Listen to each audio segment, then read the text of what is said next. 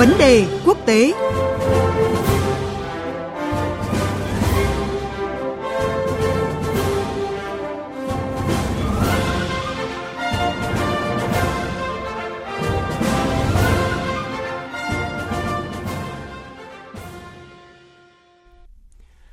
Thưa quý vị và các bạn, trong chuyến công du các nước biển Baltic mới đây, Thủ tướng Ba Lan Morawiecki và Thủ tướng Latvia Karin đã có cuộc thảo luận để ứng phó với cuộc khủng hoảng di cư ở khu vực biên giới Pháp-Belarus. Thủ tướng Morawiecki trong bối cảnh cuộc khủng hoảng di cư đang diễn ra phức tạp và căng thẳng, thì Ba Lan có thể tính đến các biện pháp đóng cửa biên giới.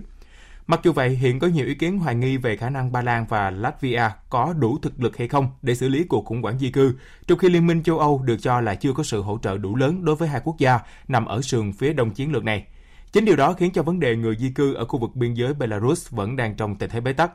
Cuộc trao đổi giữa biên tập viên Thúy Ngọc với phóng viên Hải Đăng, thường trú Đại tiếng nói Việt Nam tại Cộng hòa Séc, theo dõi khu vực Đông Âu, phân tích rõ hơn về vấn đề này. Xin chào anh Hải Đăng ạ. Vâng, xin chào chị Thúy Ngọc, xin chào quý vị thính giả Đài Tiếng Nói Việt Nam. Thưa anh, một số phương tiện truyền thông đưa tin là Ba Lan đang tính tới khả năng đóng cửa biên giới với Belarus. Vậy thì anh đánh giá như thế nào về khả năng này? Và nếu như Ba Lan áp dụng cái biện pháp này thì sẽ tạo ra cái tác động như thế nào ạ?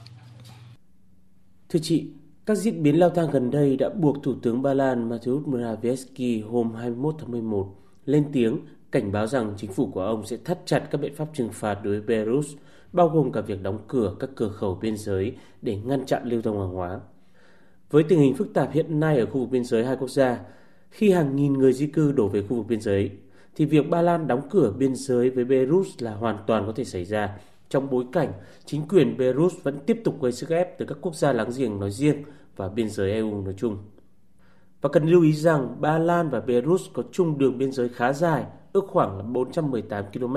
và là biên giới bên ngoài của Liên minh châu Âu. Trong trường hợp các biện pháp trừng phạt được thắt chặt, việc biên giới bị đóng cửa sẽ tạo ra những cái tác động đáng kể không chỉ đến những lĩnh vực kinh tế, chính trị giữa Ba Lan và Belarus nói riêng mà còn cả với EU nói chung.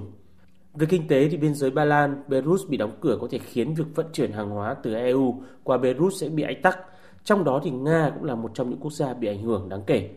Vâng, chúng ta biết là cuối tuần qua, Thủ tướng Ba Lan Morawiecki và Thủ tướng Latvia Karin cũng đã thảo luận để ứng phó với cuộc khủng hoảng di cư hiện nay. Vậy từ cái cuộc thảo luận này thì có thể nhận định như thế nào về cái mức độ tự chủ của Ba Lan và Latvia trong việc giải quyết cuộc khủng hoảng tại biên giới hiện nay ạ? Vâng, sau cuộc họp thì Thủ tướng hai nước đã có một cái tuyên bố trước truyền thông, Ờ, trong đó nhấn mạnh rằng là hai nước sẽ đoàn kết trong cái việc giải quyết vấn đề người di cư, mà giải pháp phù hợp nhất hiện nay là cho phép hồi hương các công dân đến từ nước thứ ba tại khu vực biên giới. Tuy nhiên thì việc lựa chọn cách giải quyết theo hướng này cho thấy chính Ba Lan và Latvia vẫn còn chưa thể tự chủ trong việc giải quyết cuộc khủng hoảng tại biên giới, bởi vẫn cần cái sự phối hợp của các quốc gia liên quan và Liên minh châu Âu trong vấn đề người di cư. Sau thời gian dài leo thang xung đột ở biên giới, trước những động thái cứng rắn vừa qua, chúng ta vẫn chưa thấy Ba Lan và Latvia có cái biện pháp cụ thể nào để giải quyết vấn đề người di cư. Các hành động hiện nay của hai nước mới chỉ là giải pháp tạm thời ngăn chặn vấn đề người di cư, chứ chưa phải là cách thức giải quyết tận gốc vấn đề đã tồn tại nhiều năm nay, đặc biệt là trong cái bối cảnh biên giới hai nước với Belarus đang có nguy cơ leo thang. Mặt khác thì theo tôi việc Ba Lan có những cái quyết định cứng rắn và tạo cái sự chú ý của khối đối với vấn đề người di cư rõ ràng là có sự tính toán, bởi việc này sẽ là cái cách thức để chuyển hướng cái sự quan tâm của EU tới vấn đề chung của khối thay vì là tập trung vào các cái biện pháp trừng phạt kinh tế có thể sẽ khiến Ba Lan thiệt hại hàng tỷ euro do việc tiến hành những cái cải cách tư pháp đi ngược lại các nguyên tắc pháp quyền của EU. Cuộc khủng hoảng cũng là cái cơ hội để chính phủ Ba Lan thể hiện cái vai trò trung tâm của mình khi đóng vai là người bảo vệ biên giới của châu Âu có ý kiến có cho rằng là ở vị trí chiến lược của EU ở sườn phía đông, thế nhưng Ba Lan và Latvia đến cái thời điểm này thì chưa nhận được cái sự hỗ trợ đủ lớn của EU. Anh có ý kiến như thế nào về vấn đề này ạ? Vâng thưa chị, trên thực tế thì Ba Lan và Latvia chưa nhận được nhiều sự hỗ trợ từ Liên minh châu Âu kể từ tháng 8 vừa qua khi các nước này lên tiếng cảnh báo về nguy cơ khủng hoảng người di cư. Là một trong những vị trí quan trọng ở sườn phía đông của EU, tuy nhiên thì đến nay thì các biện pháp của EU đưa ra chủ yếu là các biện pháp trừng phạt tập trung vào Belarus. Tuy nhiên thì khác với vấn đề di cư qua cửa ngõ của Nam Âu, thì cuộc khủng hoảng tại biên giới phía đông với Belarus không chỉ đơn thuần là vấn đề nhân đạo, mà đi kèm với đó là các vấn đề về chính trị. Vì thế, theo tôi, cách tiếp cận của EU với cuộc khủng hoảng mới cũng có những điểm khác nhất định. Bên cạnh việc tìm kiếm giải pháp thống nhất hiện tại, EU đang thể hiện cái cách tiếp cận từ từ, áp dụng đồng loạt các biện pháp chính trị, ngoại giao, nhân đạo để giải quyết khủng hoảng.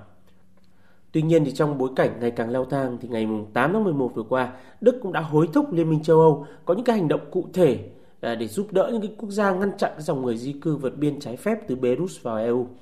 Thì Đức cũng cho rằng là các cái quốc gia này hay thậm chí là Đức cũng không thể một mình giải quyết được cái vấn đề này mà đây là nhiệm vụ chung và cần có những cái hành động cụ thể từ Ủy ban châu Âu.